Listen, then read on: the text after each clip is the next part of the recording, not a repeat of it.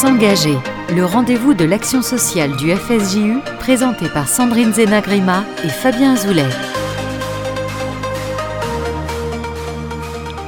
S'engager, votre émission sur l'action sociale du FSJU, votre rendez-vous mensuel sur RCJ 94.8. Bonjour à tous, bonjour à tous. Aujourd'hui, mon co-animateur Fabien Zoulet ne peut pas être parmi nous mais j'aurai le plaisir de co-présenter cette émission avec ma collègue André Katz, directrice du service passerelle du FGU, un service d'accueil, d'écoute et d'orientation des survivants de la Shoah. Nous aurons le plaisir aujourd'hui d'être euh, euh, en, compagnie de Rachel Rimer de la FMS et puis euh, de Monsieur Michel Gad-Molkowitz qui, qui nous accompagnera aussi pour nous parler des survivants et nous détaillerons vos rôles respectifs. Donc, euh, pourquoi aujourd'hui donc cette émission sur la singularité de l'accompagnement des survivants de la Shoah? Parce que d'ici quelques semaines, nous commémorons les 80 ans de la rafle du Veldiv. André, les 16 et 17 juillet 1942 à Paris, bien sûr. Qu'est-ce qui se cache derrière ces individus témoins, quasiment statifiés au regard de leur parcours? Pourquoi une émission sur la singularité de l'accompagnement des survivants? Et d'ailleurs, qui considère-t-on comme un survivant? Alors il se fait qu'effectivement nous ne sommes pas tous égaux face au vieillissement. Au-delà du contexte euh, social, financier, médical propre à chacun, euh, il y a le passé qui revient avec force à mesure qu'on vieillit pour toutes les personnes qui vieillissent. Or le passé des survivants décidément ne passe pas. Et leur confinement au cours de la pandémie, et sans qu'il n'ait jamais comparé cette situation avec celle de l'occupation, a bien accentué la résurgence de souvenirs douloureux relatifs à l'enfermement, le deuil, la peur. Les survivants dont on parle ont échappé au pire et vivent depuis entourés de fantômes, de disparus, de secrets, une faille, une fragilité qui se retrouve chez la plupart, toutes catégories sociales confondues. Oui. Aujourd'hui, avec nos invités que nous allons présenter dans un instant, nous évoquerons donc la singularité des besoins d'accompagnement des survivants de la Shoah. Donc, pour en parler avec nous, quatre invités, deux sur le plateau et deux que nous aurons plaisir d'avoir au téléphone. Donc, Rachel Rimer, vous êtes chargée de mission solidarité à la Fondation pour la mémoire de la Shoah. Nous reviendrons évidemment sur le rôle de la Fondation pour la mémoire de la Shoah, de sa fonction, la commission solidarité. Aujourd'hui, vous allez donc évoquer avec nous euh, bah, quel type de soutien vous pouvez euh, apporter à ce public si vous en êtes d'accord. Bonjour. Euh, Bonjour. Marc-Michel Volkovitz, vous êtes professeur psychanalyse et professeur de psychopathologie fondamentale à l'Université Paris 11, mais aussi à Tel Aviv, à Glasgow. Vous êtes président de l'Association internationale interuniversitaire Chibolette, Actualité de Freud. Alors, c'est une association qui promeut des échanges transdisciplinaires, d'après ce que j'ai vu, pour sonder et mettre en œuvre une clinique du contemporain. Vous organisez régulièrement des réflexions sur la thématique, sur la question des survivants de la Shoah. Et vous avez écrit La force du nom, le nom ils l'ont changé en coécriture avec Céline Masson. Vous intervenez aussi régulièrement auprès du campus numérique. En deuxième partie, nous aurons donc euh, le plaisir d'avoir euh, Sophie Hirsch, assistante sociale et directrice de l'AEJ à l'Association sociale juive de Strasbourg, et, une, barre Harar, correspondante régionale de Passerelle sur la Côte d'Azur, qui nous expliqueront toutes les deux comment se décline aussi l'accompagnement localement. On peut commencer déjà par le début. Finalement, on peut se poser la question finalement, qu'est-ce qu'un survivant? Comment le définit-on? Qu'est-ce qu'on met à l'intérieur? Comment on peut... Euh, quelle définition finalement? D'abord, bonjour Sandrine. Bonjour. André, bonjour Rachel. Merci de m'avoir invité. Euh, quand j'étais plus jeune, alors ça fait quelques années, on ne disait pas survivant, on disait rescapé. Je ne sais pas pour vous si c'était le cas. Alors, on entend de moins en moins parler de, de rescapé. Alors c'est à, la fois pareil et à la fois pas pareil dans les représentations. Hein. Rescapé, ça veut dire qu'on fait partie quand même du même monde. On fait partie du monde. Hein. On est rescapé d'un événement, d'une attaque, d'une catastrophe, mais on fait partie du même monde. Survivant, euh, c'est qu'on n'est plus dans le même monde. Hein. C'est-à-dire que les survivants, alors, une parenthèse quand même, je trouve que c'est tout à fait dommage qu'on appelle survivant euh, n'importe qui, n'importe mmh. quoi, dans n'importe quelle euh, situation. Euh, je pense que ça brouille les choses un peu d'ailleurs, comme on a utilisé dans le, fameux devoir de mémoire Auschwitz comme une sorte de symbole universel qui recouvre tout et n'importe quoi maintenant et qui est une, finalement une forme de négationnisme, de la mmh. spécificité au fond de, de la Shoah et des camps d'extermination. Donc voilà, je ferme la parenthèse, mais peut-être qu'on en reparlera parce que c'est important d'abord dans l'historicisation des choses et dans la subjectivation, qui est la seule chose qu'on peut essayer d'apporter ou de faciliter chez les personnes âgées qui ont vécu ça. Hein. c'est-à-dire la spécificité de ce qu'ils ont vécu. Qu'est-ce qu'on peut en imaginer hein Donc effectivement, être survivant d'un camp d'extermination, parce qu'il s'agit de ça. Hein, euh, c'est différent des camps de concentration, de Buchenwald par exemple, pour les prisonniers politiques, c'est différent des enfants cachés. En disant ça, je ne mets pas de hiérarchie de valeurs, euh, c'est plus grave, c'est plus horrible, il y a plus de mérite de sortir de ça, pas du tout. mais, encore une fois, je crois que c'est important de nommer les choses pour, les, pour préciser quelles en sont les, quelle en est la nature et quels sont les, qu'est-ce que ça a produit justement euh, chez les uns et chez, et chez les autres. Donc effectivement, ceux qui ont vécu, qui ont été dans des camps de concentration et d'extermination euh, ont été, je ne vais pas le répéter, ont été animalisés, ont été chosifiés, ont été déshumanisés. Enfin bon, ça, on ne va pas forcément revenir là-dessus. Euh, ils ont été exclus du monde. Ils ont été exclus de... Euh, non pas dans quelque chose d'inhumain d'ailleurs, parce que l'inhumain est en dialectique avec l'humain. Hein. on dit quelqu'un est inhumain ou fait quelque chose ils, sont, ils ont été mis dans, une, en dehors de, ce que j'appelle moi l'espace transsubjectif, c'est-à-dire dans quelque chose de déshumain. Ils ne sont plus des semblables différents aux yeux des autres, ils ont été, ils ont été traités comme émis hors du monde, d'autant que le monde en général, pas seulement les nazis et les assassins, D'ailleurs, vous parliez, André, je crois, vous parliez de disparus. Mm. Et je crois qu'il faut. Élie Buzyn, qui nous a quittés il y a, il y a deux semaines, mm. Euh, qui était un ami très proche et que j'aimais beaucoup, qui, que les gens connaissent depuis presque dix ans maintenant, puisqu'il a mis 50 ans avant de parler et de témoigner et d'être connu pour ça. T'es connu pour autre chose, mais pas pour ça. Il rappelait que nos parents ont été assassinés d'abord. Hein, avant d'être disparus parce qu'il n'y a pas de sépulture, parce qu'on ne sait pas où ils sont, parce que, etc. Et, et puis qu'on les a fait disparaître du monde, d'un point de vue réel et d'un point de vue symbolique on les a assassinés. Je crois qu'il faut rappeler ça. Donc les gens qui sont, qui sont, qui sont survivants des camps d'extermination ont été mis hors monde et il y a quelque chose en eux qui reste hors monde. Qui reste hors monde. Euh, je ne sais pas si vous-même, vous avez des parents qui ont été euh, déportés. Euh, je crois qu'il y a un coin qui nous échappera toujours, qui nous échappe. Donc même le mot accompagner me gêne un petit peu. Mm. Hein, accompagner, qu'est-ce qu'on peut faire? Et puis... Vous savez que je crois qu'on en a parlé avec André au téléphone. Je n'aime pas le mot d'expert. Euh, je ne suis pas expert du tout là-dedans. Et on a vu d'ailleurs dans différents domaines combien les experts, les autoproclamés experts ou ceux qui sont proclamés experts sont souvent dans de la réalité parce qu'ils voient les choses de façon extrêmement microscopique et pas du tout en lien avec des tas de, de phénomènes. Et en psychiatrie, par exemple, c'est très dangereux, je trouve. J'ai toujours euh, œuvré pour que euh, les gens qui se forment se forment, ne soient pas hyper spécialisés, en tout cas, chez les enfants, chez les enfants, chez les, euh, les autistes, les psychotiques, mmh. chez les adultes. Je pense qu'on a besoin, hein, si on suit des adultes, ils ont été enfants, il faut connaître la psychologie des enfants, enfin, etc., etc. On sait qu'aux États-Unis, puisqu'on parle de ça, il y a des spécialistes de la première génération, de la deuxième génération, de la troisième génération, etc., etc. Ce qui, moi, m'affole absolument, mmh. totalement. Surtout surtout. Ils ont de la chance d'ailleurs de se repérer parce que euh, moi, je ne sais jamais dire de quelle génération je suis. je sais pas vous. Hein, on hésite toujours. Est-ce que je suis euh, de la première génération? Bon, euh, 9 dixièmes de ma famille a été exterminé. Bon, heureusement, mes parents sont là, ils sont revenus. Euh, qu'est-ce que je suis? Moi, je suis né après la guerre. Est-ce que je suis de la première génération? Est-ce que je suis de la deuxième? Oui, c'est ce que Régine Weintrater disait d'ailleurs lors d'un colloque. Elle disait c'est le balagan, c'est le balagan dans les générations. D'ailleurs, moi je salue Régine, que, je connais bien, et son livre Sortir du génocide est un livre pour moi absolument fondamental pour essayer de se représenter effectivement, mm. euh, d'une part, la psychopathologie des personnes qui ont été exterminées, enfin qui sont revenues des camps d'extermination, et puis, et puis pour, les, pour nous, qu'est-ce qu'on peut faire, ou mm. comment on peut être, euh, à la fois en tant qu'enfant et à la fois en tant que psychanalyste, si on l'est. Quoi. Donc je crois que si on ne tient pas compte de cette dimension d'une déshumanité hein, qui est là, hein, d'un côté qui est hors monde, et de effectivement, et, de moi mon, interrogation quand j'étais petit, très petit, parce que mes parents, contrairement à d'autres, on parlait de ça. Mhm.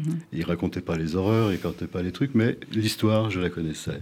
Et donc, il y avait des livres, il y avait Elie Wiesel, Primo Levi, etc. Donc, j'ai vraiment appris. Alors, en plus, j'étais au droit dans un mouvement de jeunesse juif où on était quand même très gavé à la fois d'Israël et à la fois de la mhm. Shoah.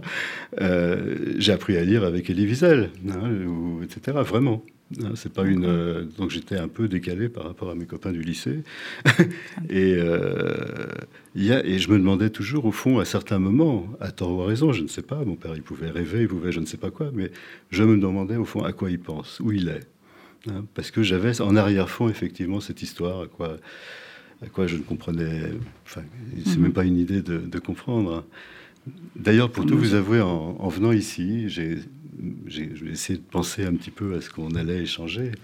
Euh, j'ai eu un sentiment de honte qui me vient de temps en temps quand on parle de ça. Parce que comme beaucoup de ma génération, quand j'étais jeune, j'avais 14-15 ans, j'avais dit à mon père, comment vous avez pu vous laisser aller, entraîner comme des moutons? Vous avez... Mm. Hein?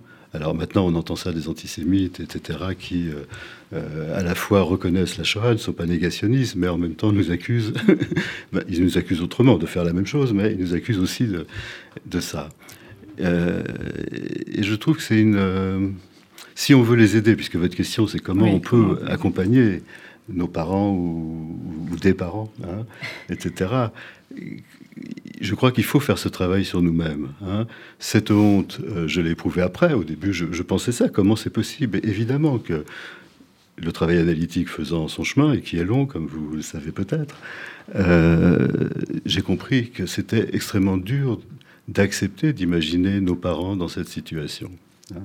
C'est-à-dire d'accepter qu'ils soient impuissants, d'accepter qu'ils soient totalement démunis, et même d'accepter, et ça c'est le rôle du psychanalyste, de pouvoir imaginer. On dit souvent de la Shoah, c'est inimaginable, c'est impensable. Ben non, il faut pouvoir imaginer, il faut pouvoir penser. Euh, c'est notre travail, en tout cas en tant que psychanalyste. Ça ne veut pas dire qu'on tombe juste, ça ne veut pas dire qu'on se donne des représentations justes et vraies de ce que les gens ont vécu, mais il faut essayer. C'est la seule façon, effectivement, qu'il y ait une sorte de formation intermédiaire entre eux et nous. Hein. Euh, se représenter nos parents impuissants est impossible. Nos parents nus, puisqu'il y a aussi de la vue, nos parents nus. Enfin, essayer de. Hein, qu'on voit dans des. Alors, dans des films, il y a une transition qui fait qu'on peut le voir. Hein. À ce moment-là, d'ailleurs, on, déplace et on voit pas nos parents, on voit pas nos grands-parents. On déplace sur des personnages. C'est pour ça que c'est important. D'ailleurs, même euh, les gens qui ont vécu ça regardent ces films et c'est une façon pour eux, paradoxalement, de prendre un peu de distance avec ça. C'est eux et pas eux. Et puis ils font partie du monde. C'est-à-dire, on regarde ensemble. Ça, c'est très important. Tout le monde regarde ensemble et donc tout le monde est témoin de quelque chose. Bon. Mais euh, euh, voir, imaginer ses parents dans cette situation est totalement insupportable. Donc, il faut faire ce travail pour pouvoir effectivement euh, accepter cette réalité, accepter de la penser, accepter de la partager, encore une fois, pas de façon symétrique et juste avec ceux, que ce soit nos parents ou les personnes mmh. qu'on reçoit après, mais il faut pouvoir ça. Et je crois que si on ne fait pas ce travail-là, euh, ça veut, euh, moi, il m'est arrivé, par exemple, avec un, avec un patient qui était venu me voir, euh, de lui raconter ça, de lui dire le chemin que j'avais fait pour pouvoir peut-être me représenter quelque chose de ce que de ce qu'il avait vécu et de ce qu'il avait vécu pas seulement pendant mais de ce qu'il avait vécu après dans ses rapports avec les autres et dans ses rapports avec ses enfants hein, etc donc effectivement en disant ça vous, vous comprenez que je pense que la fameuse neutralité bienveillante de l'analyste, euh, on ne peut pas la garder quand on reçoit des personnes qui ont vécu ce genre de choses. Euh, ça ne veut pas dire qu'on doit être dans l'empathie totale et, sans distance. Sinon, on n'entend plus rien, évidemment. Mais je crois que c'est important, effectivement, qu'on ait ces représentations-là. Oui, effectivement, c'est très intéressant et je partage une seconde d'expérience puisque moi j'ai eu la chance de faire la marche des vivants avec un groupe de personnes sourdes qui, euh, dont deux des, personnes avaient euh, donc vécu euh, donc dans le camp et qui étaient miraculeusement revenus malgré leur infirmité grâce à la solidarité des, gens du camp. Et ce monsieur était très en colère, justement, ce fils était très en colère après son père de dire mais comment ils se sont laissés déborder de ce que vous disiez? Et au fur et à mesure de ce séjour qui a duré 4-5 jours, en fait, il a mieux compris en étant à l'intérieur, mieux entendu, mieux entendu ce qui s'était passé, et, il a enfin, euh, à la fin, je me rappelle d'une scène émouvante où il y avait l'interprète donc qui signait pour euh, expliquer l'histoire, et, à la fin, son dernier geste a été de se retourner parce qu'il a été confronté, il a compris, il a vu, il a entendu, enfin, il s'est approprié l'histoire de son père en ayant vu ça. Et à la fin, il s'est retourné pour ne plus voir les signes, tellement il, a, il s'est mis à pleurer, alors qu'au départ, c'était quelqu'un qui était un peu en colère, parce que vous disiez ça. Donc c'était ma petite expérience à moi qui m'a aussi évidemment bouleversée. Donc voilà. Mais, mais en fait, ce que je voudrais quand même ajouter, parce que ici, donc bien sûr, euh, le survivant de la Shoah, tel le rescapé du mhm. camp, c'est ce qu'on entend euh, habituellement par. Euh, enfin, le rescapé du camp est celui auquel on associe le mot surveillant de la Shoah. Mais euh, enfin, quand dans les années 90, euh, sous, l'impulsion de Spielberg, il y a eu euh, tous ces, entretiens filmés qui ont été faits avec toute la génération, ce qui s'est imposé aussi comme terme, c'est survivant de la Shoah au sens anglais, survivor, mm. dans le sens où, où les gens avaient survécu à, à mmh, un mmh. projet d'extermination. C'est-à-dire qu'eux-mêmes n'avaient pas forcément été euh, emmenés dans les camps, mais ils étaient destinés, comme tous les juifs européens, euh, à, être, euh, à être exterminés, à être raflés. Et donc, ils, ils, avaient vécu un danger. Et en fait, pour moi, dans, dans ces années-là, il y a eu un changement qui s'est fait qui n'a pas été complètement accepté par tous, parce que ce mot de survivor, mm. finalement, les gens se, se reconnaissent pas forcément en tant que tel. Mm. Euh, mais pour nous, la Fondation pour la, la, Shoah, qui avons été créée après, finalement, hein, puisqu'on a été créé mm. que dans les années 2000, euh, nous, on est venu après, quand, quand, il a fallu se dire qui sont euh, les personnes qu'on cherche à aider dans, dans les programmes. Alors, les statuts disent euh, les, personnes ayant souffert des persécutions antisémites pendant la Seconde Guerre mondiale et leurs familles. Donc c'est quelque chose de beaucoup plus large. Et, en fait, très vite, euh, très vite, ce qui est apparu, c'est que certes, il y avait euh, toute cette attention spécifique à donner euh, aux déportés, bien mhm. évidemment, mais que, bon, au moment où on a été créé, il y avait aussi, sous l'impulsion de Serge Klarsfeld, la mise en place de, de, la rente pour les orphelins de la Shoah. Donc ça, ça a été un moment aussi extrêmement important, puisque les orphelins de la Shoah, je rappelle, c'était des gens qui sont nés, qui, étaient, qui étaient mineurs pendant la Seconde Guerre mondiale, donc à l'époque, c'était moins de 21 ans, et dont les parents avaient été déportés. Et eux, en réalité, ils n'étaient pas reconnus. Ils n'avaient mhm. pas d'indemnité, ils n'avaient pas été dans les camps, il ne s'était rien passé pour eux. Mais alors qu'ils avaient subi non seulement toutes les persécutions euh, pendant la guerre, euh, mais, mais, en plus, on leur déniait euh, une reconnaissance. Et donc, euh, donc Serge Klarsfeld, à l'époque, s'était battu pour que la France, qui était, euh, parce que la plupart, leurs parents ont été quand même arrêtés par des policiers français, hein, et puis vous parliez de l'arabe du Baldia, on, est quand même dans ce, pour, que la France, symboliquement, répare et mette en place cette, cette rente des orphelins. Mhm qui aujourd'hui est extrêmement précieuse euh, pour, pour, pour ce public dédié. Donc ça, c'est-à-dire que quand, voilà, enfin, au moment où nous, on a été créé, donc on avait déjà le, le bien sûr le, cœur des déportés qui avait été reconnu comme survivant de la Shoah. Il y a les orphelins qui, qui se sont tout de suite imposés comme étant euh, le public un peu prioritaire pour lequel finalement rien n'avait été fait au cours de, de, de, toutes ces années. Ne serait-ce qu'en termes de reconnaissance. Voilà, voilà. Et, et euh, on a assez vite aussi élargi finalement à euh, toutes les personnes qui avaient vécu donc principalement en France métropolitaine et qui avaient été dû qui avaient dû se enfin alors soit se cacher pareil le, mot enfant caché j'aime pas non plus parce mhm. que c'est pas pareil pas tous ont été cachés mais, mais, mais, il y avait quand même un contexte c'est-à-dire qu'au moment où il y a eu Spielberg, effectivement, mais il y avait quand même des tas de procédures qui commençaient à émerger dans différents pays. Et, et, et, rappelez-vous que c'était en 91 qu'il y a eu seulement en 91 la première grande réunion des enfants cachés, de Hidden Child. Ils se sont retrouvés à New York et c'était, c'était un événement, réellement, parce que c'est les enfants qui non seulement n'ont pas été autorisés à parler, mais qui ne se sont pas autorisés à se présenter comme, ben oui, j'ai subi des choses. Et parmi ces enfants-là, et ça c'est quand même parfois difficile au sein des, de ceux qui étaient gamins, il y a ceux qui ont perdu un enfant, un père ou une mère ou hmm. des frères. Ça, c'est objectivé parce qu'il n'est pas rentré. Mais combien on, rencontre de gens qui, enfants, ont été maltraités, des petites filles qui ont été violées par les fermiers chez qui ils étaient. Il n'y a pas eu que des justes bienveillants. Il y a eu, il y a eu aussi malheureusement des choses très graves ou des, situations, des contextes de clandestinité qui ont été terribles. Et, pourtant, il n'y a pas eu un père ou une mère qui ont été euh, mhm. déportés. Donc il y a quelque chose de l'ordre du subjectif qui est rentré là-dedans et qui brouille un peu les pistes. On n'a pas de normes. Mais ce qu'on sait, c'est que potentiellement, en tout cas, ce public-là, en grande majorité, a vécu des des, moments terribles de peur, de frayeur. Et quand je, parle de, des disparus, je suis mhm. absolument euh, d'accord avec vous sur le fait qu'il faut nommer les choses correctement et que ces gens ont été assassinés. C'est dans, dans, l'idée que dans euh, les tables qui étaient les nôtres au moment des fêtes, par exemple, il y a tous ces fantômes et ces disparus, ceux qu'on n'évoque pas alors, on, imagine, mais on ne sait même pas. Et il faut attendre un certain âge pour comprendre ce qui, ce qui est advenu de ces gens-là. Absolument. Euh, ces noms qu'on porte, sur lesquels vous avez tellement travaillé, euh, le nom, euh, bah, ces noms, au fond, de qui on porte le nom, de quelqu'un dont on ne me parle pas, mais qu'est-ce qui lui est arrivé, comment ça se fait J'avais rencontré David Mandelson, on m'avait invité pour, pour discuter avec lui quand il a sorti du Disparu. Et je racontais qu'il y a une scène où je me suis totalement reconnu, vous allez la reconnaître. C'est la scène où l'enfant, enfin lui, donc Daniel, euh, il y a une fête familiale, enfin le peu de famille qu'il y avait.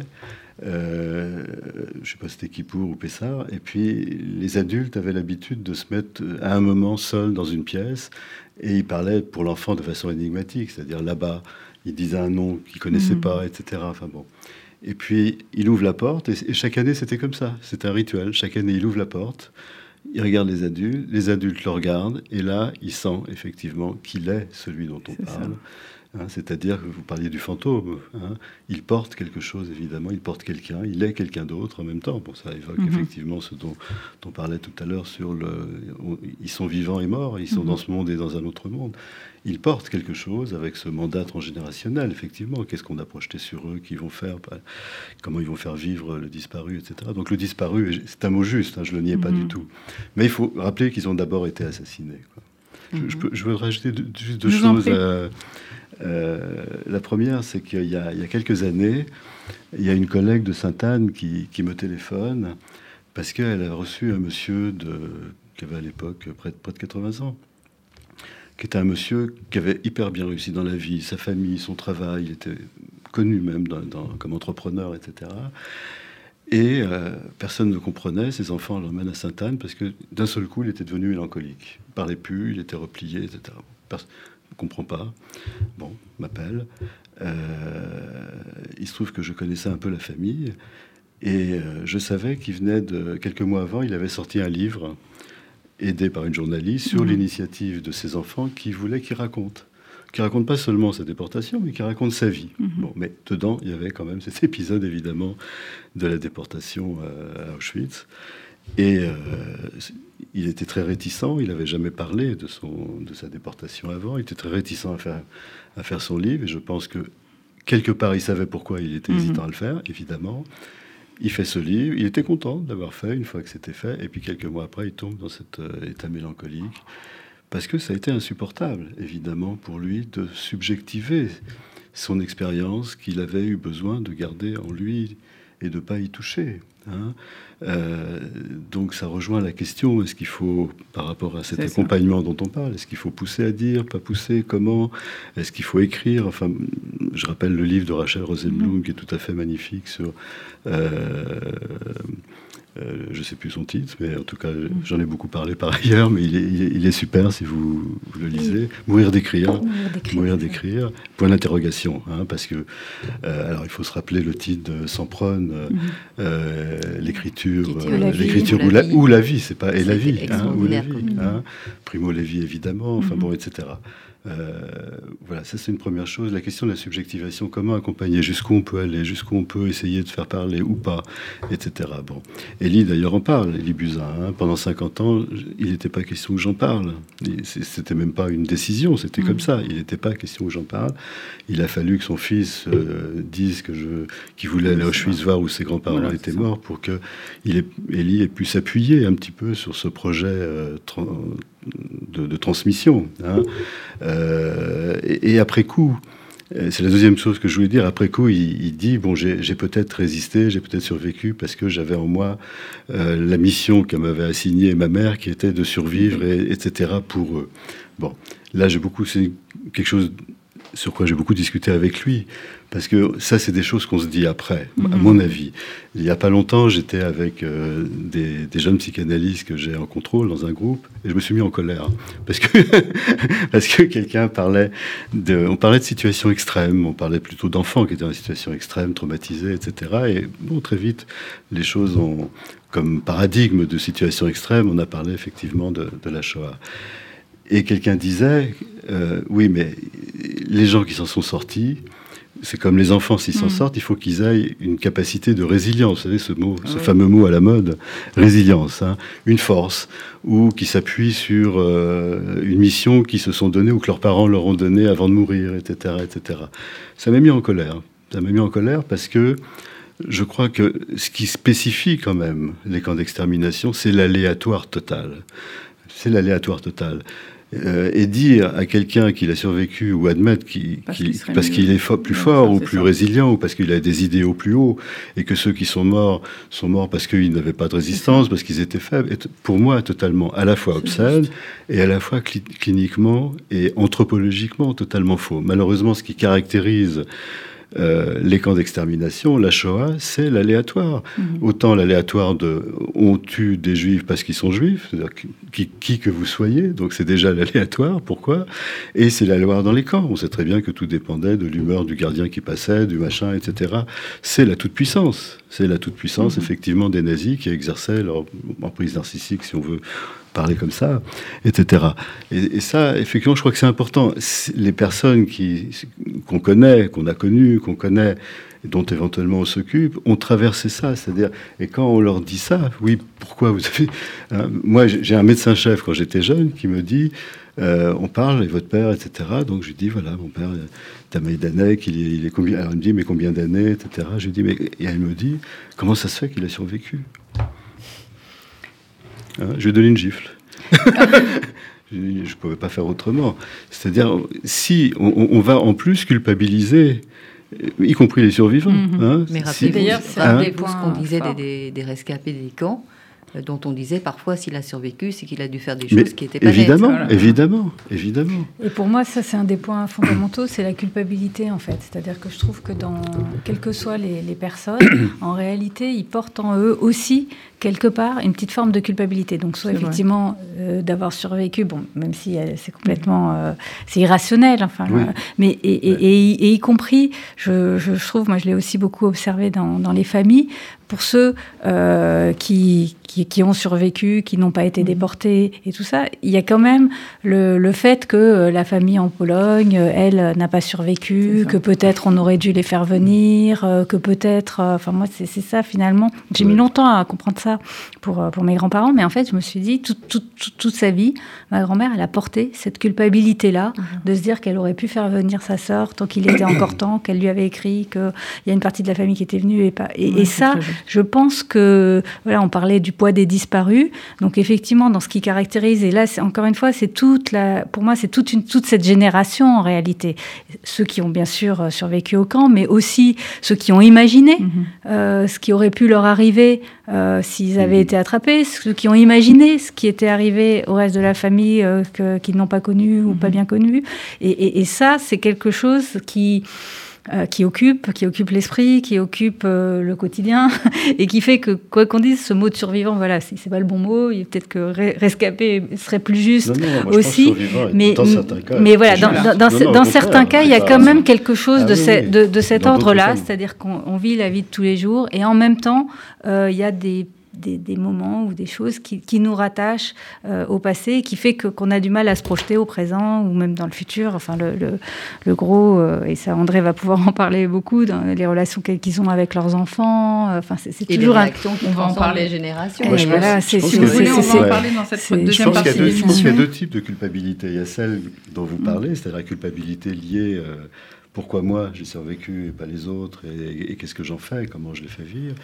Et puis il y a la culpabilité, on pourrait dire kafkaïenne, c'est-à-dire qui, est absolument sans raison. là, il y a la raison, c'est-à-dire je survis, pourquoi moi? Mais il n'y a pas de raison, c'est mm. totalement irrationnel, comme, comme vous disiez. Mm. Hein. Et puis au-delà au -delà de la culpabilité, et c'est pire, c'est la honte. Je pense que la honte est un sentiment nettement plus paralysant, nettement plus envahissant, nettement plus dévalorisant que, la, que le sentiment de culpabilité qui quand même, lui, se travaille. La, la honte, on le rappelait tout à l'heure, la honte de l'impuissance, la honte d'être euh, à nu dans tous les sens, dans tous les sens du terme, la honte d'avoir été hors du monde, hein, et donc d'être l'objet de, de, l'insensé, d'incarner l'insensé soi-même. Et puis la honte, il euh, y, a ce film magnifique de, de Laszlo Nefesh, le fils de Saoul. Hein, je ne sais pas si vous l'avez vu, qui, pour moi est un film extraordinaire. Et je trouve qu'on voit bien la honte d'avoir vu ce qu'on n'aurait pas dû voir. Mhm. Et je pense que d'ailleurs, ça, ça, suscite chez les autres, ça a suscité chez les autres l'impossibilité de d'imaginer, pas seulement d'entendre les paroles, mais d'imaginer ce qu'ils ont vécu. C'est-à-dire ils ont vu quelque chose qu'on on ne doit pas voir. Ils ont vécu quelque chose qu'on ne doit pas vivre. Euh, et ça, c'est la honte, et c'est une honte contaminante pour, euh, pour les autres. Hein. Euh, et, ça, ça, me fait penser à une anecdote parce que puisqu'on on fête, enfin on fête, on, commémore le, on, commémore le, moment où il y a eu la, décision du, port de l'étoile jaune. Mm. Euh, j'ai une anecdote là aussi personnelle, parce que mon père venait de Metz, et donc il était, mhm. ils étaient tous euh, avec le rabbin Eli Bloch, et il a réuni euh, tous, les, les, juifs dont, il s'occupait, qui, donc, qui, l'ont suivi à Poitiers, hein, tous, les juifs de mhm. Metz, enfin une partie en tous les cas sont, sont partis à Poitiers, et quand il y a eu cette décision, il, il leur a dit, n'ayez pas honte. Ceux qui, ceux qui devraient avoir honte, c'est ceux qui, euh, qui vous font porter l'étoile jaune. Mais vous, nous, les Juifs, nous ne devons pas avoir honte de qui nous sommes et euh, nous ne devrions pas avoir honte de porter cet, insigne. Merci. On va peut-être faire une petite pause musicale et puis on retrouvera avec euh, donc on va faire la pause musicale avec Régine les petits papiers et puis ensuite on, on, retrouvera une barre peut-être parce que qui est à qui peut-être euh, aura euh, le temps de nous parler de son activité qu'elle mène sur place. Merci beaucoup.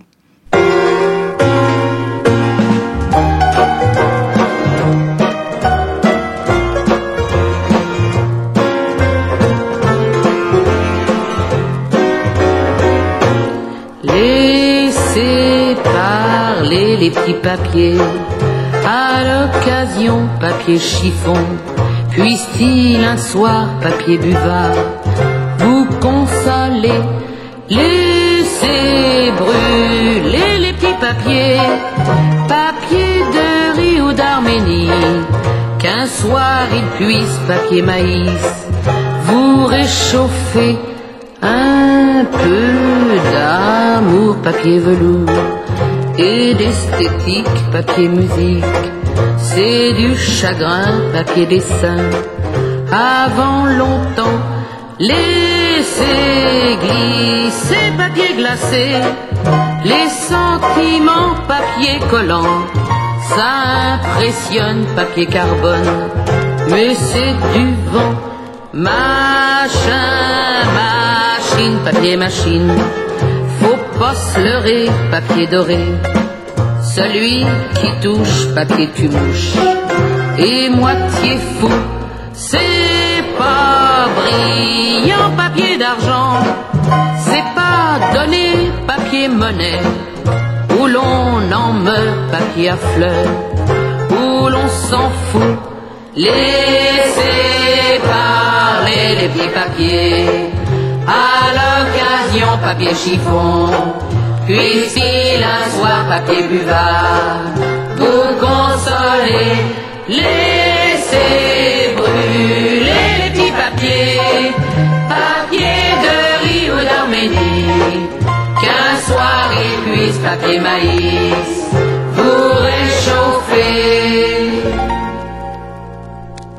S'engager, l'émission euh, sur 94.8 sur RCJ. Aujourd'hui, nous travaillons sur la singularité de l'accompagnement des survivants de la Shoah. Nous avons une première partie et nous entamons aujourd'hui, euh, à ce moment-là de l'émission, donc un focus sur les associations et sur le travail qui est mené. Et nous avons la chance d'avoir un, échange avec Inbar Ara, qui est correspondante régionale de Passerelle euh, sur la Côte d'Azur, que nous avons au téléphone. Inbar, vous nous entendez? Oui, bonjour à tous. Oui, bonjour de prendre le temps. Je sais que vous êtes en pleine activité. Vous pourriez nous dire un petit peu quel type d'accompagnement vous, vous menez, d'ailleurs avec euh, les gens que vous accompagnez. On m'a parlé d'une chorale, euh, du travail avec le quasi. Dites-nous en plus, s'il vous plaît. Euh, oui, alors actuellement, justement, je suis en... Enfin, je sors de la chorale pour vous parler. Donc, on a mis en place depuis la semaine dernière une chorale Yiddish hébreu. pour notre public de survivants et d'enfants cachés. Euh, alors à Nice, on a pas mal d'activités. On a l'activité, un atelier Yiddish euh, qui se qui se passe le lundi, le mercredi. On a un atelier judéo-espagnol. Euh, on a l'après-midi donc cet atelier qu'on vient de, de mettre en place de chorale. Et le jeudi, une fois par mois, on a un atelier d'écriture qui a été mis en place par la personne qui était avant moi et qui fonctionne toujours. alors à Nice, après le confinement, effectivement, c'est les gens ont un petit peu de, de mal à ressortir. À, ça a été une période assez compliquée pour notre public. Euh, parce que du coup, il y a eu aussi à la fois des pertes, à la fois euh, un coup de vieux qui s'est installé pour certains, puisqu'ils ils, sortaient moins, ils avaient peur de sortir, euh, ils marchaient moins, etc. Et c'est vrai que là, on essaye tout doucement avec euh, les ateliers de les faire sortir à nouveau et de leur proposer les choses qu'ils aiment et qui leur font un petit peu penser à leur jeunesse et à leur enfance.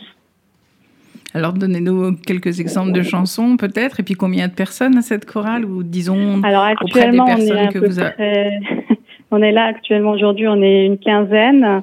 On a un petit, un ami qui, lui, est guitariste, qui est fils de Juste, qui, du coup, euh, anime euh, notre, euh, notre atelier. Donc, c'est assez émouvant parce qu'aujourd'hui, on a fait une sorte de, de tour de table et chacun a pu dire un petit mot. Alors, c'est des gens qui sont très pudiques et à la fois qui, quand ils disent quelque chose, ça effectivement énormément de d'importance et ça résonne euh, en chacun. Euh, peu qu'une dame euh, nous disait qu'elle a retrouvé le yiddish à travers sa psychanalyse mhm. et, et qu'en venant ici, enfin qu'à travers la psychanalyse, tout d'un coup il y a des mots en yiddish qui sont revenus alors que c'était vraiment une langue qui lui était interdite petite à cause de la guerre, etc. là, on a on a vraiment un, mix de, de population, mais on a surtout, euh, à travers les chansons euh, qu'ils jouent là tous ensemble, euh, il y a vraiment le sentiment de. Enfin, ce qui est, ce qui est très drôle, c'est que voilà, chacun se dit alors moi je, je parle avec cet accent-là, on dit ça comme ça, moi je disais ça comme ça, parce qu'il y en a qui sont de Pologne, il y en a qui sont euh, de Russie, il y en a qui sont et voilà le yiddish c'est quand même une langue avec ses sonorités, avec ses accents et tout le monde c'est, tout le monde le dit un peu différemment. Et, euh, et donc euh, voilà un petit peu notre euh, notre groupe euh, qui est animé à la fois par la musique, à la fois par des histoires, parce qu'à chaque fois on, quelqu'un s'arrête et se rappelle de quelque chose, parce que les mots sont, ont leur, leur importance, chaque mot dans les chansons qui leur rappelle leur enfance, leurs parents. Il y en a un qui disait que en venant à l'atelier Dish, par exemple, il y avait un mot alors je vous dirai pas en yiddish parce que j'ai pas un bon yiddish, mais en tout cas, euh, c'était un mot qui voulait dire petite boutique. Et il se souvenait, il s'est souvenu tout d'un coup mhm. que souvent euh, son père travaillait à la boutique et c'est un mot qu'il n'avait pas retrouvé depuis 40 euh, ans, qu'il avait ramené en arrière euh, grâce à, à, cet atelier qui justement mhm. bon, permet de, de réapprendre la langue et de redécouvrir cette langue qu'on aime tant. Moi, je l'aime aussi particulièrement parce que je suis petite fille de survivants et c'est euh, voilà pour moi ça me parle énormément aussi et, et la musique encore plus parce que c'est vrai que mon grand-père s'en est sorti aussi à travers euh, grâce à son violon puisqu'il était aussi dans l'orchestre d'Auschwitz etc. Donc c'est vraiment euh, quelque chose qui me parle beaucoup et qui me tenait vraiment à cœur de mettre en place cet atelier musical euh, qui a beaucoup de succès, il faut dire. Les gens sont vraiment, ils viennent avec euh, beaucoup d'envie, beaucoup de cœur et, et, et sont heureux de, de se retrouver ici. Merci beaucoup pour ce partage et ce travail mené. Merci. Merci beaucoup. Merci à vous. Nous vous souhaitons le meilleur et la prochaine fois, euh, je serai là pour entendre ces gens chanter. Euh, à l'occasion, faites un petit film, envoyez-le. Vous nous avez donné l'eau à la bouche. Ah, ben je, je peux même vous les faire entendre. je compte sur vous. en train de travailler derrière en live, mais si vous voulez. Mais une prochaine fois, avec plaisir, je vous enverrai le petit film. Merci beaucoup, Inbar, de votre intervention. Est-ce que c'est formidable hein, On avait juste envie d'y être. On sentait aussi en elle beaucoup de voilà, voilà, c'était émouvant. Est-ce qu'on peut prendre le temps, Rachel, de parler un peu de la, de la, fondation, de voir tout ce travail que vous menez depuis de nombreuses années Comment, comment ce travail Rappelez-nous un peu ce que c'est la FMS en quelques mots, puis surtout, dites-nous un peu comment vous travaillez sur ce sujet. Oui, ben, la Fondation pour la mémoire de la Shoah, elle est issue du processus de réparation, en fait, et de reconnaissance de, euh, de, de, l'action, euh, notamment de la France, des responsabilités mmh. propres de la France euh, pendant la Shoah, puisque vous vous souvenez bien sûr du, discours du président Jacques Chirac en 1995 au Valdiv, où pour la première fois il y avait une reconnaissance des responsabilités propres de la France. Euh, suite à cette, euh, ce, discours fondateur, il y a eu donc une mission euh, d'historien, la mission Matteoli, qui a étudié l'ampleur des spoliations mhm. et des restitutions pour essayer de voir qu'est-ce qui avait été spolié aux Juifs, qu'est-ce qui avait été restitué, puisque là, là encore, on est sur ce qu'avait fait la France hein, indépendamment de, ce que les Allemands ont, ah bah, pu faire. Mhm. et, donc, les recommandations de, de, cette mission ont été de créer deux organismes, mhm. la CIVS euh, pour justement continuer euh, le travail d'indemnisation, et donc là, indemniser directement les victimes des spoliations. Mhm. La Fondation pour la mémoire de la Shoah qui a eu un peu comme somme euh, les, les, sommes considérées comme sans ayant droit, avec pour mission notamment de, donc de, financer le mémorial de la Shoah, de faire des actions de mémoire, d'éducation, de, transmission, de culture juive, mais aussi euh, donc de, solidarité, c'est-à-dire, comme je le disais tout à l'heure, euh, euh, d'aider les personnes ayant souffert des, persécutions antisémites pendant la Seconde Guerre mondiale. et donc la troisième mesure, j'en ai parlé aussi, donc c'était la rente des orphelins. Donc depuis, euh, donc au moment où on a été créé, en réalité, il y avait déjà plein d'autres choses qui, qui existaient. Hein. Le, le, le, terrain de l'action communautaire était déjà euh, était déjà existant et, et, le terrain aussi des indemnisations, puisque mhm. donc il y avait euh, les indemnisations donc par l'Allemagne, en particulier donc celle celle de la Games Conférence. Donc nous, on n'a pas créé des indemnisations complémentaires. On n'a pas pour règle de financer personne mhm. individuellement. Je pense que c'est très important. Par contre, on aide les organismes, les organismes qui, eux, euh, aident les survivants de la Shoah. Donc, notamment Passerelle. En particulier Passerelle, voilà, c'est ce que j'allais dire. Donc, Et donc, par exemple, on parlait d'aide directe. Par exemple, il y a un fonds d'urgence que, mhm. la, FMS finance et qui est opéré par, euh, par Passerelle, euh, où, là, ça va être de l'aide directe, mais qui va passer euh, par le regard de, de passerelle. Par, euh, et donc, euh, en fait, voilà, pour, pour, tous ces sujets autour des survivants, on se repose sur, sur, les, sur, sur, les, les, professionnels, les professionnels et, et, on leur laisse une marge d'appréciation. Hein. On parlait tout à l'heure des questions de, de, définition. On leur laisse une marge d'appréciation pour, pour voir en fonction du public qu'ils ont en, en en, phase 2, euh, s'ils relèvent ou pas, euh, de, enfin, s'ils ont besoin d'être accompagnés, en sachant que euh, ce qu'on considère, c'est que le, gros du public, c'est pas nécessairement le public de l'aide sociale mhm. classique, euh, parce que c'est la, la, Shoah et ça a créé une forme de vulnérabilité qui est autre, qui est d'un autre. Donc, donc, donc, on peut avoir des revenus euh, élevés, corrects, et, et, avoir quand même besoin, voilà, de, ben, comme, on vient de l'écouter, voilà, d'aller à un atelier d'Yiddish et de, et de, de se sentir en communauté, de, créer du lien avec, euh, avec d'autres, personnes. Donc ça, je pense que c'est, très important. Donc alors, les organisations que, nous aidons, ben voilà, donc euh, il y a bien, bien évidemment Passerelle. que mène Passerelle, et aussi j'entends aussi ces gens qui sont très éloignés des, des, grandes villes ou même de la vie juive, si on peut dire ça comme ça, et, et, que Passerelle va aller chercher au plus loin de certaines, certaines petites villes et des gens qui se, qui se rapprochent de Passerelle ou, bah, grâce au travail qu'il mène, de pouvoir avoir au moins cette relation-là. Euh. Mais, mais c'est vrai que voilà, nous, le constat qu'on fait, c'est que le, public qui connaît euh, les organisations communautaires que nous aidons, bon, bah, c'est un, certain public, mais mhm. qu'on sait très bien qu'il y a un public beaucoup plus large euh, qui, qui, pourrait être éligible à des aides, mais qui ne se reconnaît pas ni dans l'action communautaire ou ni dans les définitions qui sont apportées de, de, survivants de la Shoah et qui ne pensent pas à solliciter. Donc là, la dernière action qu'on a, qu'on a mis en place récemment, c'est c'est de faire une, une action d'information en fait, mhm. parce qu'on se rend compte que plein de gens n'ont pas du tout. Euh, euh, et puis bon, alors la question des indemnités, c'est encore un autre sujet, parce que plein de gens ne veulent pas d'indemnisation des Allemands. Mhm. ce soit, enfin, ça, ça, crée,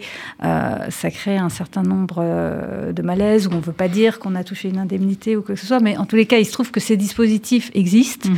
Et pour nous, ce qui est important, c'est que la les personnes soient au courant qu'elles existent. Après, ils prennent leur décision en, connaissance de cause. S'ils ne veulent pas d'indemnité allemande ou s'ils ne veulent pas des programmes d'aide à domicile qui sont financés, euh, qui sont extrêmement méconnus et, compliqués aussi euh, pour, pour, pour, à atteindre. Mais après, bon, c'est leur choix. Mais ce qu'on veut, c'est que cette décision, elle soit prise en, connaissance de cause. Et c'est vrai que c'est pas facile. Bah, André pourra en parler mhm. parce que les, gens sont, sont aujourd'hui assez âgés, que, tous ces dispositifs sont assez compliqués, qu'en plus on demande un peu des justificatifs de la paperasse, et donc c'est pas, c'est encore plus compliqué. Mais en tous les cas, voilà. donc bien sûr, on se repose principalement mhm. sur euh, sur passerelle hein, dans cette action d'information, euh, mais on a aussi recruté euh, quelqu'un qui s'appelle Marc euh, Follenveil, et puis si vous voulez bien, je donne, euh, je donne mhm. ses coordonnées. 06 45 75 24 18. Redonnez-le peut-être. 06 45 75 24 18 pour renseigner individuellement euh, les, gens.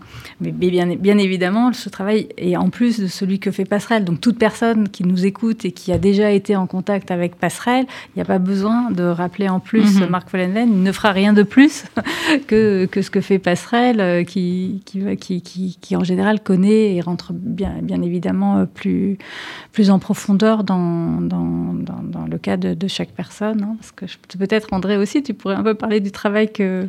Oui, mais je pense qu'il y a, y a, Sophie, Hirsch qui nous D'accord, d'accord. Alors, si vous voulez bien, si c'est possible, on va pouvoir passer donc à, notre collègue qui est en région, qui s'appelle Sophie Hirsch, qui est directrice de l'AIJ, l'association sociale juive, et qui, euh, euh, et qui va pouvoir nous parler de cet échange euh, sur le terrain, de, de comment est travaillée justement cette question-là sur le Grand Est. Est-ce que Sophie, vous nous entendez? Je vous entends. Bonjour, Sophie, comment allez-vous? Très très bien, merci. Merci beaucoup de nous avoir rejoints. Je sais que c'était une journée de congé, alors merci pour le temps consacré. Une journée, une semaine, oui, non, mais avec grand plaisir. Merci beaucoup. Vous avez entendu la première partie de l'émission. On a défini un peu euh, les choses. On a, on, a, on a parlé un peu de la FMS. Et puis aussi, euh, ce qui nous intéresse, on a eu une barre qui nous a un peu parlé de ce qu'elle travaillait, euh, en tout cas sur ses activités. C'était un, joli moment. Et donc, je voulais savoir un petit peu comment ça se travaille, quelle file active sur le, sur le Grand Est, Comment, comment, quel accompagnement spécifique vous avez fait? Je sais que vous avez développé aussi le pôle senior. Vous pourriez nous dire quelques mots dans les, dans les 5-7 minutes qui nous restent d'émission? S'il vous plaît avec, avec grand plaisir. Alors c'est vrai que au niveau de l'Est, on travaille naturellement un peu différemment de la région parisienne et de Paris. On connaît euh, la majorité des personnes âgées survivantes de la Shoah. Euh, naturellement, on travaille euh, largement avec Passerelle qui, sur qui on peut toujours compter. Et c'est vrai que au vu de la charge de travail euh, augmentant, en général au niveau de la SJ, et en particulier au niveau des personnes âgées, nous avons décidé de, de développer un projet que je trouve assez pilote, hein, euh, qui, que l'on a nommé le pôle senior, et une personne dédiée s'occupe de tous les dossiers personnes âgées. Alors, naturellement, dans ce pôle, euh, la personne intervient aussi bien auprès des survivants de la Shoah que ceux qui ne le sont pas. Au niveau des survivants de la Shoah, naturellement, dès que on a on avance ou on a connaissance, euh, on essaye un petit peu de déterminer leurs besoins. Mhm. Pas, ça peut être des, des moyens financiers, euh, comme vous l'avez bien nommé, mais c'est surtout, surtout de la présence humaine, de du conseil, de l'information et de l'orientation. Euh, une personne qui décède, son conjoint est perdu euh, pour monter Mhm. les dossiers. Une personne euh, se rend compte qu'elle ne perçoit plus une partie de sa retraite et il faut faire des recherches. La difficulté de se débrouiller en informatique. Et on vient justement euh, les aider, les accompagner pour toutes ces, ces questions. Et le maintien à domicile, naturellement, ça c'est la plus grande part. Maintien à domicile, en cas d'hospitalisation, retour à domicile. Donc créer du réseau, des équipes euh, et pouvoir répondre. Alors c'est vrai que ce que, ce que vous dites, euh, Sophie, c'est, c'est très important parce que moi je dirais, pour répondre à- à votre question, que euh, ce dont on a le plus besoin, c'est du temps. C'est le temps consacré à la personne. Et lorsqu'une personne est en situation de vulnérabilité, parce que le conjoint est décédé, parce que la fille est décédée, parce qu'il y a des choses terribles qui se passent, ou parce que la personne est malade, ou peu importe, euh, bien souvent, on, réalise qu'elle ne demande pas d'aide, qu'on arrive par hasard parce qu'un tiers en a parlé, ou parce qu'un membre de la famille, euh, ou par hasard parce qu'on prend de ses nouvelles et qu'on réalise qu'en fait la situation elle est très dégradée, et la personne dit il y a toujours il y a, il y a plus pauvre que moi ou plus en difficulté que moi. Parce que cette question de ne pas dépendre d'eux, elle est fondamentale. Et, cette espèce de fierté qui n'est pas une fierté mal placée, mais qui est je me suis débrouillée seule. Donc c'est pas aujourd'hui que je vais demander. Je sais pas Sophie ce que vous en Mhm. pensez, mais elle est vraiment euh, très présente dans cette population-là. Et, et au moment où on arrive à franchir le seuil de son appartement pour voir ce qu'il en est, tout à coup il y a un monde de d'emmerdements qui sont exprimés. C'est-à-dire que tout à coup, on découvre qu'il y a énormément de besoins. Et cette personne euh, se raconte et raconte son histoire, du coup. Je ne sais pas si vous êtes d'accord avec moi, Sophie. Tout à fait. C'est vraiment euh, euh, dans genre de, donc soit de deuil, soit de séparation, soit de dispute aussi. Malheureusement, parce qu'on est bien souvent au milieu de ça, qu'on rencontre cette personne âgée et on ne peut pas quantifier. C'est impossible. Si le nombre d'heures passées, que ce soit au téléphone, que ce soit d'abord pour une simple prise de contact, pour une question tout à fait euh, banale, et ensuite la rencontre. Et là, on peut commencer à travailler. Souvent, il y a des besoins. La perte d'autonomie est terrible. Donc, euh, le problème d'argent, à la limite, il est second au départ. Il est second, c'est vraiment, je me rends compte que je peux plus, que je ne suis plus en capacité. Qu'est-ce que je vais faire? Comment je vais faire? Et ça vient malheureusement bien trop souvent en catastrophe. Le Exact. nombre de, de dames de 95 ans qui nous disent Moi, je fais mon ménage, j'ai Mhm. besoin de rien. Et on, se- on est, on est affolé parce qu'on se dit le jour où quelque chose va se passer, ça va se passer de façon Brutal. brutale et aiguë. Et, et donc, euh, tous les discours qu'on peut avoir de prévention, euh, et Marc en connaît quelque chose, justement, de- d'essayer de, de mettre en place quelque chose en prévention pour éviter justement ces drames-là, la personne ne l'entend pas. Mais j'ai le temps, laissez-moi réfléchir. Je vais, je vais vous dire tout simplement, on prend euh, les dispositifs euh, légaux et existants en France comme l'APA. Euh, à Strasbourg, quand on a de la chance, le dossier est étudié au bout de cinq mois, six Mhm. mois, mais ça peut monter à huit. On, on commence à préparer un dossier le jour où la personne est euh, en catastrophe. eh Ben, on se rend compte qu'on arrive beaucoup trop tard. C'est ça, je pense, le drame principal. hein. Euh, on, a, on a toujours l'impression qu'on arrive trop tard, en fait, réalité. Et euh, surtout sur de l'urgence. Enfin, on sent qu'il faut qu'il faut travailler sur l'urgence et que sinon euh, c'est compliqué. Donc ça demande beaucoup de mobilisation. Mais c'est vrai que ce qui a été dit jusqu'à maintenant d'accorder du temps. oui, euh, c'est pour ça que le, le travail oui, de du passerelle... temps, mais du temps c'est aussi de l'argent. Enfin, on- mais euh, aujourd'hui être en capacité d'écoute et d'intervenir euh, si on peut en prévention quand c'est quand on y arrive, mais sinon ça devient compliqué. Enfin, c'est la plus grande difficulté, Voilà, c'est de s'adapter aux besoins de ce public-là plutôt que de, de, de s'échiner à les faire s'adapter au système des institutions. Ça, c'est vraiment le grand débat Mhm. et c'est un sujet qui, qui mérite que, Qu'on fasse, une nouvelle émission. Qu'on Voilà. fasse une nouvelle émission parce que malheureusement, on arrive à la fin de celle-ci. On aurait pu parler de, de Bel Été, les programmes de, de- de- d'accompagnement, enfin de, de, séjour, on va dire comme ça, de mini-séjour d'été. On aurait parlé- pu parler du kiosque solidaire, on aurait pu encore faire, et on fera une autre émission. Et du brin de Cosette. Et du brin de Cosette, des appels de convivialité qui sont ô combien a- On a importants. quand même la chance d'avoir des bénévoles qui nous font remonter justement euh, parfois les difficultés de certaines personnes et ça nous aide beaucoup dans notre travail. En tout cas, merci beaucoup Sophie, merci à tous d'avoir euh, accompagné cette émission. Pour le coup, avoir été là, on espère qu'on a répondu à une partie des gens. On a donné des numéros le numéro de téléphone pour contacter. Il y a toujours le numéro de passerelle que tu peux redonner peut-être, André? 0800 39 45 00. Merci beaucoup à tous. Nous retrouvons dans un mois pour une nouvelle émission S'engager pour un nouveau thème social. Merci de nous avoir entendus et bon dimanche. Au revoir.